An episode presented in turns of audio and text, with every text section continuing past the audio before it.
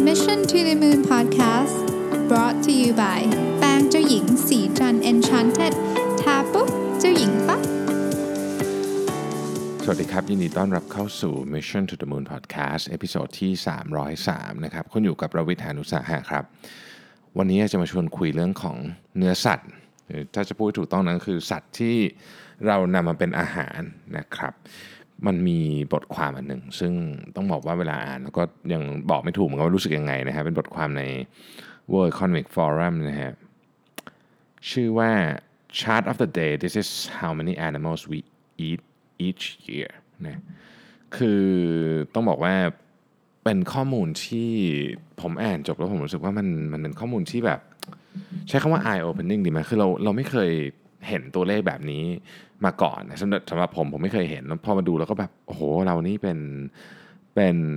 คือในฐานะประชากรโลกเนี่ยเราเราใช้ทรัพยากรทุกอย่างเยอะจริง ๆ นะครับเรามาดูเรื่องนี้นะเป็นเรื่องที่เอ่อเราก็เจอกันอยู่ทุกวันเนี่ยนะฮะคือต้องบอกกันว่าเรื่องของเนื้อสัตว์เนี่ยเป็นเรื่องที่แบบอ่อนไหวนะคือในหลายวัฒนธรรมก็จะไม่ ไม่ไม่ทานเนื้อบางอย่างอะไรอย่างเงี้ยนะครับแล้วก็บางคนก็เป็นวีเกนเป็นอะไรก็คือ เราก็จะเห็นนะที่มีเรื่องของเกี่ยวกับเนื้อสัตว์เข้ามาเยอะเยอะแยะมากมายเนี่ยแต่ว่าเราลองมาดูว่าทุกปีเนี่ยนะครับ ประชากรโลกเนี่ยทานอาหารที่มาจากเนื้อสัตว์เนี่ยเยอะขนาดไหนนะเอาเอาเอาจำนวนสัตว์ที่มีอยู่ก่อนนะฮะจำนวนสัตว์ที่มีอยู่ณขนาดใดขนาดหนึ่ง สมมติตอนเนี้ยที่เราคุยกันอยู่เนี่ยนะครับเยอะกว่าจำนวนของอ คนที่อยู่บนโลกเนี่ยประมาณ 3 เท่านะฮะนี่เราพูดถึงสัตว์เฉพาะสัตว์ที่เลี้ยงนะไม่ไม่ไม่ใช่พูดถึงสัตว์ที่อยู่ในป่าอะไรเงี้ยนี่พูดถึงสัตว์ที่เลี้ยงเอามาเป็นอาหารนะฮะที่เรียกว่า farm animal เนี่ยมากกว่าประมาณ 3 เท่านะครับไก่เนี่ยณขนาดใดขนาดหนึ่งเนี่ยมี 19,000 ล้านโดยประมาณนะฮะตัวนะครับมีวัว 1,500 ล้านตัวนะครับมีแกะ 1,000 ล้านตัว มีหมู 1,000 ล้านตัว อันนี้คือคือณขนาดนี้ นะครับที่ที่ยังมีชีวิตอยู่ณขนาดตอนนี้ที่เราคุยกันอยู่นะครับ แต่ว่าตัวเลขที่เราเอามาใช้เป็นอาหารในแต่ละปีเนี่ยสูงกว่านี้เยอะนะครับ มนุษย์เนี่ย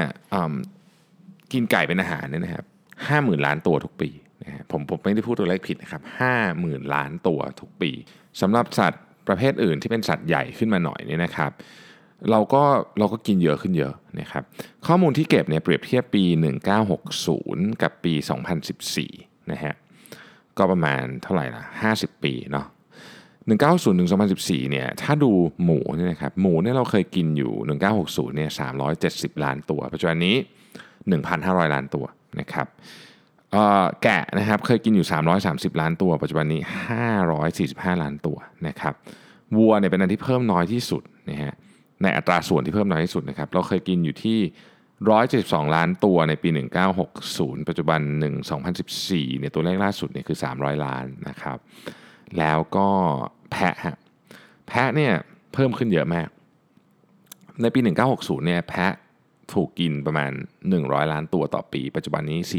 440 ล้านตัวต่อปีนะครับ ถ้าไปดูตัวเลขของอาหารทะเลนะฮะอาหารทะเลนี่นับเป็นตัวไม่ไหวนะก็ต้องนับเป็นตันนะครับ 150 ล้านตันนะฮะคือตัวเลขที่เรา ที่เรากินกันนะฮะแล้วก็ประมาณครึ่งหนึ่งอะครับมาจากการเลี้ยงอีกประมาณครึ่งหนึ่งมาจากการประมงเลี้ยงเยอะกว่านิดหน่อยนะครับเราในฐานะมนุษย์เนี่ยทานเนื้อเยอะขึ้นเยอะนะครับเทียบกับเมื่อ 50 ปีที่แล้วนะจาก 50 ปีที่แล้วจนถึงตอนนี้เนี่ยประชากรโลกเนี่ยเพิ่มขึ้น 2 เท่านะครับ แต่ว่าปริมาณเนื้อของสัตว์ทุกอย่างที่เรารวมกันที่เรากินเป็นอาหารเนี่ยนะครับคือเพิ่มขึ้น 3 เท่าเนี่ยเพราะฉะนั้นทุกคนกินเยอะขึ้นโดยเฉลี่ยนะครับแต่ว่าถ้าเราเจาะดูเป็นลายโซนไปเราจะพบว่าประเทศที่ที่เอ่อเป็น middle income ประเทศที่เป็นรายได้ปานกลาง ก็คือแต่ก่อนอาจจะเป็นประเทศที่ค่อนข้างยากจน ปัจจุบันนี้เป็นประเทศที่ร่ำรวยขึ้นมาเนี่ยเป็นมีมีอัตราส่วนในการเพิ่มของการกินเนื้อที่เยอะ มากๆนะครับอย่างเช่นประเทศจีนนะครับประเทศในแถบเอเชียนะฮะหรือว่าแอฟริกานะครับในขณะที่ประเทศในยุโรปกับอเมริกาเหนือเนี่ยค่อนข้างจะนิ่งๆนะครับบางประเทศเนี่ยลดลงด้วยซ้ำนะฮะส่วนอินเดียนะครับอินเดียอินเดียเนี่ยแม้ว่าประชากรจะเพิ่มเยอะนะครับแต่ว่าอินเดียเนี่ยยังถือว่าเป็นประเทศที่มีอัตราส่วนของการบริโภคเนื้อสัตว์ทุกประเภทเป็นอาหารเนี่ยน้อยนะครับอาจจะเป็นเรื่องของความเชื่อด้วยนะฮะ ในบรรดาเนื้อสัตว์ทั้งหมดนะครับ ตอนนี้หมูเนี่ยเป็นเนื้อสัตว์ที่ได้รับการบริโภคเยอะที่สุดนะครับ เปรียบเทียบเป็นกิโลนะฮะแต่ว่าที่ใกล้กันมากก็คือพวกตระกูลสัตว์มีปีกนะครับ ไก่อะไรพวกนี้ก็ก็เกือบเกือบเท่ากันแล้ว แล้วก็ดูแนวโน้มแล้วเนี่ยน่าจะแซงแน่นอนนะครับเออในปี 1961เนี่ยแค่ประมาณสัก 12%เองที่เป็นสัตว์ที่เป็นพวกตระกูลมีปีกหลายไก่ห่านเป็ดอะไรพวกนี้นะครับ แต่ว่าปัจจุบันนี้เนี่ยสัตว์ปีกอะถูกรับประทานเป็นอัตราส่วนประมาณ 33%ของอัตราส่วนเนื้อสัตว์ที่เรารับประทานทั่วโลกนะฮะ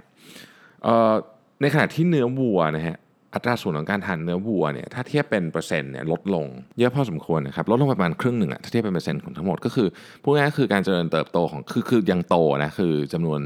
ออย่างที่เมื่อกี้ผมพูดถึงตัวเลขนะครับวัวเนี่ยเพิ่มขึ้นจากร้อย เจ็ดสิบกว่าล้านตัวเป็น 300 ล้านตัว แต่ว่าอัตราส่วนการเพิ่มมันสู้อันอื่นไม่ได้ เพราะฉะนั้นเมื่อคิดเป็นแชร์รวมทั้งหมดแล้วเนี่ยการบริโภคเนื้อวัวจึงลดลงเป็นอัตราส่วนนะฮะทีนี้เรามาดูว่าการที่เราทานเนื้อทานอะไรพวกนี้เนี่ยมันส่งผลยังไงต่อต่อโลกบ้างนะครับ World Economic Forum เขาก็มีตัวเลขมาเปิดเผยนะครับว่าธุรกิจการเกษตรทั้งหมดเนี่ย เกี่ยวข้องกับการปล่อยก๊าซเรือนกระจกเนี่ยประมาณสัก 10-12%แต่ว่า 3 ใน 4 ของ 10-12%เนี้ยมาจากการเลี้ยงสัตว์นะครับ ซึ่งถ้าเกิดพูดถึงก๊าซเรือนกระจกที่มาจากการเลี้ยงสัตว์เนี่ยบัวเนี่ยเป็นอันที่ปล่อยก๊าซเรือนกระจกเยอะที่สุดนะครับซึ่งมากกว่าหมูหรือไก่เนี่ยประมาณสัก 4 เท่าเลยทีเดียวนะครับ แต่ว่าถ้าพูดถึงเรื่องสิ่งแวดล้อมเนี่ยมันไม่ได้เกี่ยวกับเฉพาะเรื่องของก๊าซเรือนกระจกแต่เพียงอย่างเดียวนะการทำปศุสัตว์อย่างสมมติโดยเฉพาะการเลี้ยงวัวเนี่ยนะฮะการเลี้ยงวัวเนี่ยใช้พื้นที่เยอะเมื่อเทียบกับการเลี้ยงสัตว์ชนิดอื่นนะครับพอใช้พื้นที่เยอะในสิ่งหนึ่งที่เกิดขึ้นก็คือบางทีพื้นที่ก็ไปลุกล้ำป่านะครับอย่างในประเทศที่เลี้ยงวัวเยอะที่สุดในโลกอย่างบราซิลเนี่ยนะครับเออใน 50 ปีนี้เนี่ยจำนวนวัวที่ถูกเลี้ยงในบราซิลเนี่ยเพิ่มขึ้นมา 4 เท่าตัวนะครับ แล้วในขณะเดียวกันเนี่ยก็เห็นการลดลงของป่าเมซอนที่ถูกนำไปทำพื้นที่เลี้ยงวัวเนี่ยอย่างมีนัยสำคัญเช่นเดียวกันนะฮะนอกจากนั้นแล้วเนี่ยอาหารของสัตว์เหล่านี้ก็ต้องถูกปลูกขึ้นมาถูกไหมฮะหนึ่งในสามของพื้นที่ทั้งหมดที่ปลูกพวกข้าวพวกไอ้ธัญพืชอะไรพวกนี้หนึ่งในสามพื้นที่เนี่ยถูกนำไปให้เป็นอาหารสัตว์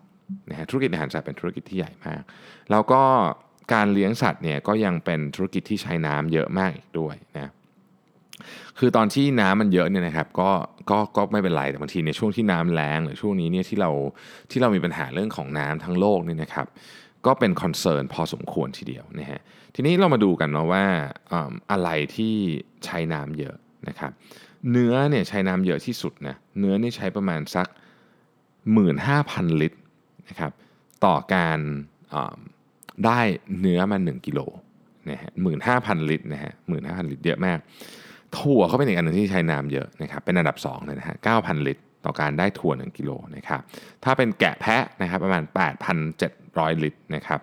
ถ้าเป็นหมู 6,000 ลิตร ถ้าเป็นไก่ 4,300 ลิตรนะครับ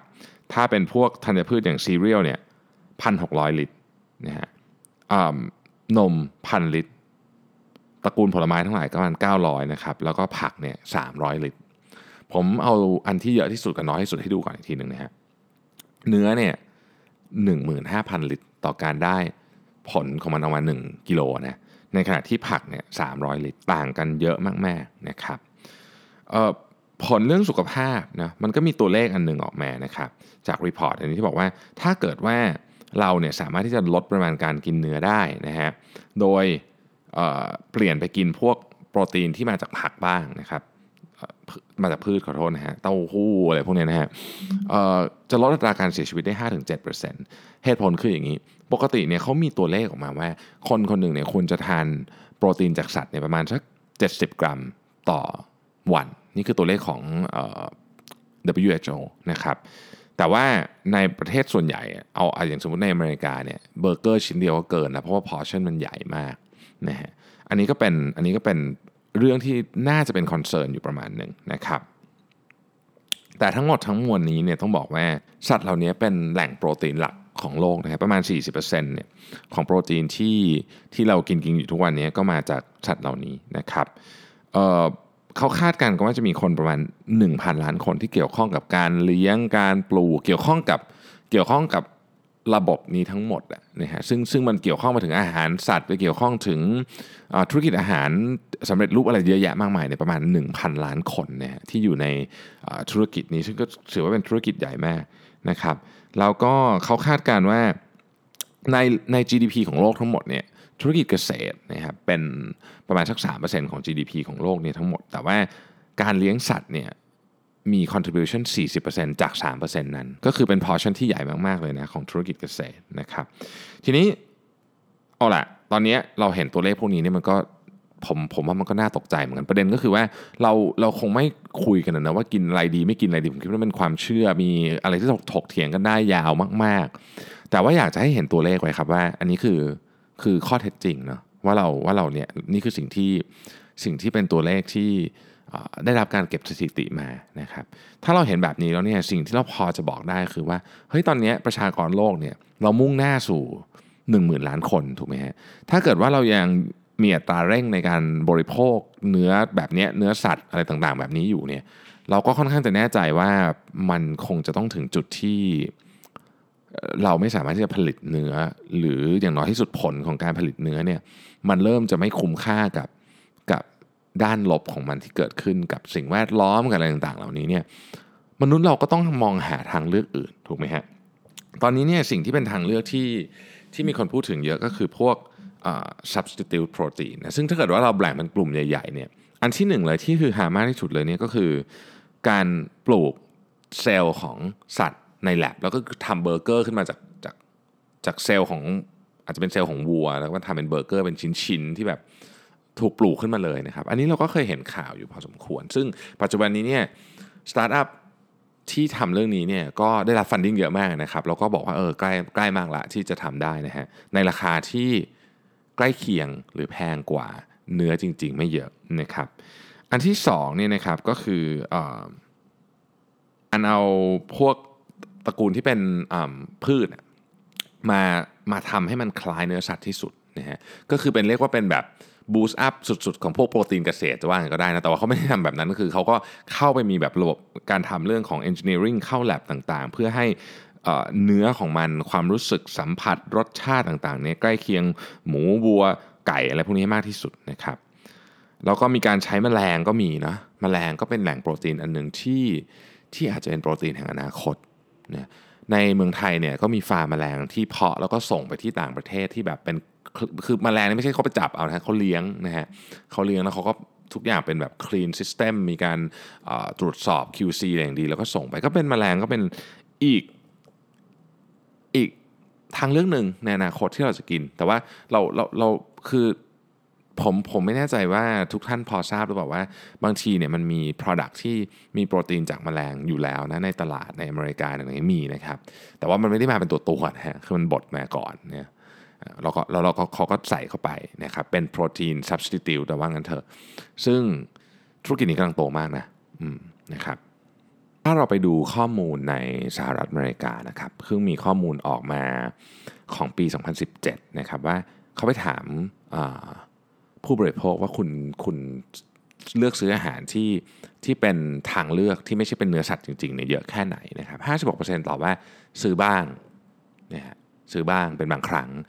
18%ตอบว่าซื้ออยู่เป็นประจำนะครับและ 27%ตอบว่าไม่เคยซื้อเลยนะฮะซึ่งก็ก็เป็นตัวเลขที่น่าสนใจนะ ถ้าเราดูการเติบโตของ plant based food โดยเฉพาะในสหรัฐอเมริกาเนี่ยจะเห็นว่ามีการเติบโตที่สูงมากนะครับในปี 2018 ที่ผ่านมาเนี่ยของที่มาแทนพวกเนื้อสัตว์มีอัตราการเติบโตเพิ่มขึ้นถึง 50%เลยนะครับพอไปถามถึงเหตุผลนะว่าทำไมคุณถึงเปลี่ยนมากิน plant based food ล่ะนะครับ ลำดับที่1เลยเนี่ยคือบอกว่าอยากจะเพื่อสุขภาพทานกินเพื่อสุขภาพนะฮะ83%นะครับลำดับที่2พูดถึงน้ำหนักนะฮะ62%บอกว่าอยากจะควบคุมน้ำหนักนะครับลำดับที่3 50%บอกว่าจะอยากจะกินอาหารให้มันคลีนขึ้นนะครับส่วนถ้าพูดถึงมแมลงที่กินได้นะครับมแมลงที่กินได้ในใน ที่อยู่ในอุตสาหกรรมอาหารเนี่ยนะฮะเพิ่มขึ้นอย่างต่อเนื่องนะในปี 2018เนี่ยมูลค่าประมาณสัก 400 ล้านเหรียญนะฮะปี 2023เนี่ยคาดการณ์ว่าจะอยู่ที่ประมาณ 1,100 ล้านเหรียญก็ยังไม่ได้เป็นตลาดที่ใหญ่มาก แต่ว่าโตขึ้นเยอะโตแบบ 20-30%ทุกปีนะครับแต่มแมลงก็เป็น subject ที่อ่อนไหวเหมือนกันเนาะเขาก็ไปถามนะฮะว่าคุณรู้สึกยังไงถ้าต้องกินแมลงนะครับเอ่อสามสิบแปดเปอร์เซ็นต์บอกว่า ไม่ค่อยแน่ใจเหมือนกันนะไม่เคยไม่ไม่ไม่เคยแบบไม่เคย consider เรื่องนี้แล้วกันเนาะคือเหมือนกับนึกไม่ออกว่าเป็นยังไงนะฮะยี่สิบห้าเปอร์เซ็นต์บอกว่าเฉยๆกินก็ได้ไม่กินก็ได้นะครับสิบเจ็ดเปอร์เซ็นต์รู้สึกไปทางลบ negative ส่วนยี่สิบเอ็ดเปอร์เซ็นต์บอกว่า เอ้ย ก็น่าลองดีเหมือนกันนะครับ เป็น positive เนี่ยเราก็จะเห็นว่าตัวเลขของ meat alternative นะครับ ของที่สามารถแทนเนื้อสัตว์ได้เนี่ย ดูมีแนวโน้มที่ดีขึ้น แต่ที่สำคัญกว่านั้นคือความรู้สึกของคนนะครับ ต่อของพวกนี้ก็ดีขึ้นด้วย เขามีเซอร์เวยมากมาย เช่นไปถามว่าเฮ้ยคุณจะกินแบบเนื้อที่มาจากแลบได้ไหมอะไรเงี้ยนะครับเจ็บอกว่ากินได้ไม่มีปัญหาอะไรนะครับเช่นเดียวกันกับตัวเลขอื่นๆเนี่ยก็จะมาคล้ายๆแบบนี้เหมือนกันนะฮะเพราะฉะนั้นเนี่ยในอนาคตเนี่ยผมคือผมคงไม่ได้มานั่งดีเบตหรอกนะว่า อย่างที่บอกว่ากินหรือไม่กินดีอะไรเงี้ยแต่อยากจะให้เห็นตัวเลขจริงๆครับว่า เรากำลังเข้าสู่ยุคใหม่ของเรื่อง sustainability เหมือนกันนะครับแล้วก็ธุรกิจ ตัวแทนของเนื้อสัตว์ต่างๆเนี่ยน่าจะเป็นธุรกิจแห่งอนาคตอีกอันหนึ่งนะ เพราะว่าอย่างที่บอกฮะประชากรโลกเรากำลังไปเส้นทางที่จะเพิ่มขึ้นไปสู่ 1 0,000 ล้านคนเนี่ยไอ้ที่ทำทำกันอยู่ทุกวันนี้นะฮะการเลี้ยงสัตว์การอะไรพวกนี้มันไม่พอคือมันมันมันมันจะดูแล้วยังไงมันก็ถึงทางตัน ถ้าเกิดใช้วิธีเดิมนะครับก็เป็นเหมือนกันกับหลาย ๆ ธุรกิจหลาย ๆ สิ่งที่กำลังที่เรากำลังใช้อยู่เนี่ยก็คือใช้คำนี้ได้เลยก็คือ ถ้าเป็นทำอย่างเดิมอะมันก็จะถึงทางตันเข้าสักวันหนึ่งนะครับ ก็หวังว่าจะเก็บไว้ก่อนนะเรื่องนี้หมายถึงว่าฟังแล้วก็อาจจะสะสมไว้ว่าเออเฮ้ยเราคิดถึงเรื่องนี้เยอะแค่ไหน หรือว่าเราอยากจะลองอลองกินอะไรอย่างอื่นบ้างดูไหมอะไรเงี้ยนะครับ ก็หวังว่าจะไปช่วยเป็นฐานข้อมูลนะครับอีกหนึ่งเรื่องนะที่น่าสนใจดีเพราะมันเกี่ยวข้องกับชีวิตเราโดยตรงเราต้องกินทุกวันเนาะนะครับโอเค ทีนี้ ก่อนจะจากการในวันนี้นะครับ เดี๋ยวพรุ่งนี้เนี่ยผมกำลังจะเดินทางไปญี่ปุ่นนะเพราะฉะนั้นก็น่าจะมีตอนที่อัดไว้ก่อนเดี๋ยวจะพยายามอัดให้เสร็จคืนนี้นะครับ แล้วก็อยู่ที่นู่นเนี่ยเอาไมโครโฟนไปด้วยอยู่แล้วนะครับ แต่ว่าจะดูจังหวะของเราจะมีเวลาอัดเยอะแค่ไหนนะฮะไม่ต้องห่วงนะครับ ยังไงวันอาทิตย์เนี่ยจะมาตอบคำถามของทุกท่านแน่นอนนะครับ ก็อ๋อก่อนจากกันเนาะฝุ่นกลับมาอีกแล้วนะครับ อย่าลืมเอาหน้ากากที่เก็บ ซ่อนไว้ในตู้เนี่ยออกมาใช้ด้วยนะครับ เป็นห่วงสุขภาพทุกคนนะครับ แล้วเราพบกันใหม่ในวันพรุ่งนี้ สวัสดีครับสัสิ เพราะความสดใสมีได้ทุกวัน